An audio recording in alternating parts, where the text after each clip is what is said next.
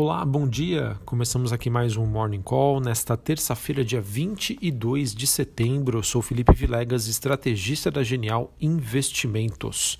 Bom, depois de um, uma noite, né, ontem, né, bastante volátil, os ativos de risco estão abrindo esta manhã em um tom um pouco menos negativo, mas ainda com sinais de fragilidade que acabam se justificando pelo fato de que toda essa aversão ao risco que nós estamos verificando no momento não ficou restrita ao mercado de ações, mas acabou afetando também os indicadores de crédito privado, ou seja, a precificação dos títulos de dívida de empresas não financeiras. Nesta manhã, nós temos bolsas europeias com altas moderadas, o Stock 600, que é como se fosse um Ibovespa do velho continente, ontem despencou mais de 3%. Enquanto nós temos o S&P Futuro operando próximo da estabilidade, com as ações de tecnologia mais uma vez liderando os ganhos. É, é, é bem interessante observar que ontem né, foi um dia em que os mercados sofreram bastante, principalmente é, os setores de materiais básicos e industrial que acabaram tendo a pior performance. E a recuperação que acabou ocorrendo ontem, é, no final do dia, é, foi responsável pela movimentação positiva das ações de tecnologia. Né? Ou seja, olha como, olha como que é interessante a visualização do mercado. É, até algumas semanas, é, mercado animado com vacina, é, saída das quarentenas. Agora que a chance né, de, do retorno dessas quarentenas é, fica mais evidente, né, delas voltarem né? ou seja, é, fique em casa, né? não, não faça nada, não saia nas ruas, o mercado volta ali a olhar com mais carinho o setor de tecnologia. Enfim, além disso, né, nós temos também observado que as tensões entre Estados Unidos e China acabam se ampliando né, após notícias sobre as dúvidas entre um acordo da Oracle com a TikTok, que deve ganhar a aprovação dos governos. Sobre as commodities, o petróleo WTI tem leve alta e se mantém abaixo ainda dos 40 dólares o barril. O petróleo que despencou ontem mais de 4%. Minério de ferro que recua, é, recuou na China. Cobre teve, tem leve alta na Bolsa de Londres e o níquel operando perto da estabilidade. Bom, é, ainda falando sobre a, a, o desempenho nas ações da Ásia, nós tivemos nessa madrugada né, um desempenho bastante negativo. É, esse movimento que continuou, né, diferente do que a gente observa tanto nos Estados Unidos quanto na Europa. É, esse movimento na Ásia persistiu é, com a notícia né, que foi divulgada, na verdade, ontem em relação às suspeitas né, de transações bancárias ilegais. É, e além, claro, né, desses receios sobre os bancos, investidores também ficam mais temerosos em relação às perspectivas da redução dos estímulos fiscais adicionais nos Estados Unidos, o aumento de casos da Covid-19 em vários países e a previsão de volatilidade do mercado com a eleição presidencial. Para hoje, expectativa da divulgação às 11 horas da manhã nos Estados Unidos de vendas de casas novas. É, além disso, né, outras notícias importantes: nós temos o Reino Unido que recomenda o trabalho de casa é, e casos na Índia que estão desacelerando em relação à Covid-19.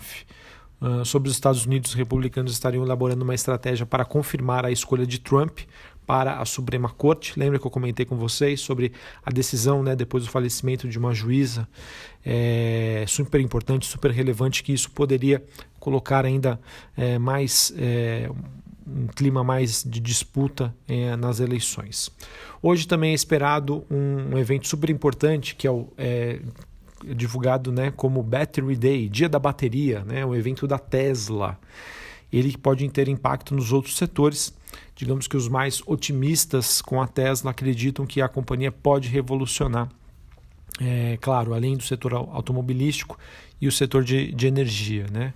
O valuation, vocês já sabem, né? é uma empresa que, que é negociada aí a múltiplos altíssimos, né? E que o mercado hoje não enxerga ela como uma companhia de automóveis, mas sim como uma empresa tecnologia. Enfim, um evento super importante para dizer se o mercado deve demandar ainda mais pelo setor ou deve fazer algum tipo de rebalanceamento. Bom, aqui no Brasil a gente segue à mercê da situação global, é, claro, né, com todas as nossas particularidades em um cenário que aos poucos né, ainda vem se deteriorando. O ambiente, por enquanto, é de incertezas e a gente ainda não observa nenhum avanço importante na agenda de reformas. Apesar disso, né, é bem verdade que há uma expectativa de que o governo estaria trabalhando para apresentar ainda nesta semana a segunda etapa da sua proposta da reforma tributária, com a criação de uma contribuição é, sobre transações nos moldes da, da extinta CPMF, é, com o objetivo para que assim ele consiga desonerar a folha de salários das empresas. Uh, acho que essa talvez aí seja uma das principais notícias e que pode ter um impacto aí no dia.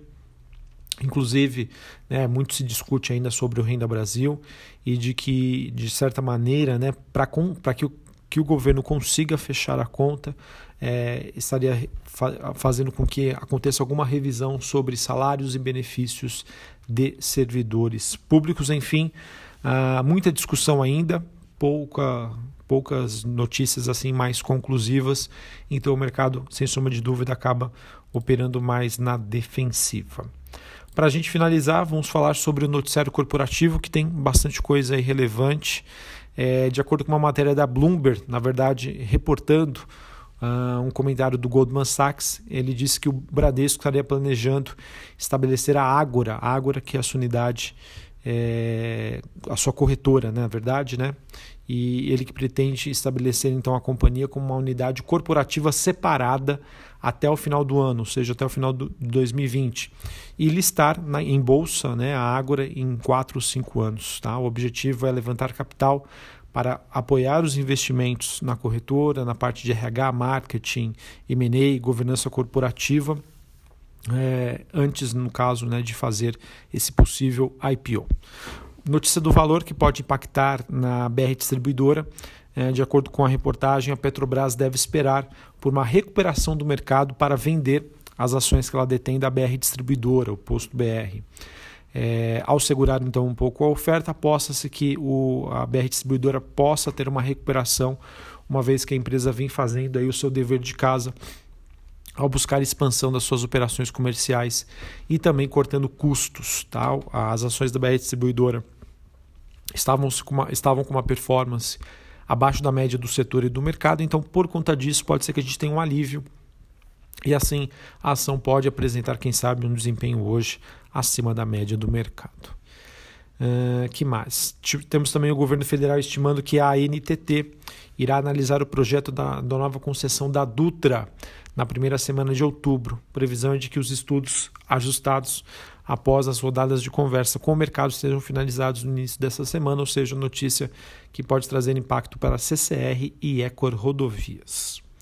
É, em comunicado enviado ao mercado, a Enalta confirmou Décio Odoni como novo diretor-presidente da companhia, ele que deve ficar até dezembro de 2020 para auxiliar aí na transação do cargo. Tá? Não, perdão, acabei me confundindo.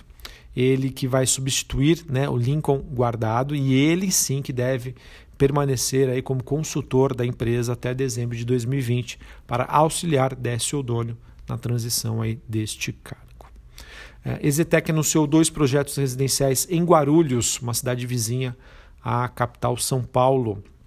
Valor geral de vendas em torno de 205,8 milhões de reais, somando aí 514 unidades de médio padrão, informou a empresa em comunicado, previsão de entrega em setembro de 2023. Notícia importante sobre a Oi. De acordo com o broadcast, a Oi e a AGU elas estão na reta final das negociações que permitirão cortar pela metade a dívida pública que a Oi tem, que hoje soma o valor de 13 bilhões de reais. De acordo com a matéria, a avaliação do mérito do acordo já tem parecer favorável dos servidores da AGU, bem como o Ministério das Comunicações. Notícia então positiva para a companhia. É, Petrobras teria recebido duas propostas com valores próximos para a venda da refinaria Presidente Getúlio Vargas, a Repar ela que planeja uma nova rodada para receber ofertas vinculantes pelo ativo. Esse processo competitivo conta com a participação da Ultrapar, da Raizen e da China Petróleo. É, que mais? E para finalizar, nós tivemos as informações aqui de que a TOTUS informou que a Lynx não evoluiu na análise da proposta de combinação. Segundo o comunicado, os conselheiros independentes do comitê informaram que não, irá, não irão firmar um protocolo é, e justificarão a, e justificação para justificação da incorporação. A TOTUS diz que, que a proposta somente será mantida a, a, até 13 de outubro. Né? E até lá, a princípio, né, acredito que isso foi um, uma sinalização de que a Lynx está olhando com mais carinho a oferta que foi feita pela Stone. Beleza? Bom, então isso pode gerar impacto aí nas duas companhias, na TOTUS e na Lynx, na cotação desses ativos hoje. Bom, um abraço a todos, ficamos por aqui. Mercado aí que tenta é, encontrar forças né, para uma recuperação mas ainda na ausência né, de novidades significativas, novidades relevantes para o mercado, é, é, esperado aí talvez é, uma acomodação dos ativos ou até mesmo uma recuperação para talvez movimentos exagerados observados nesta segun nessa segunda-feira. Um abraço a todos, até a próxima, valeu!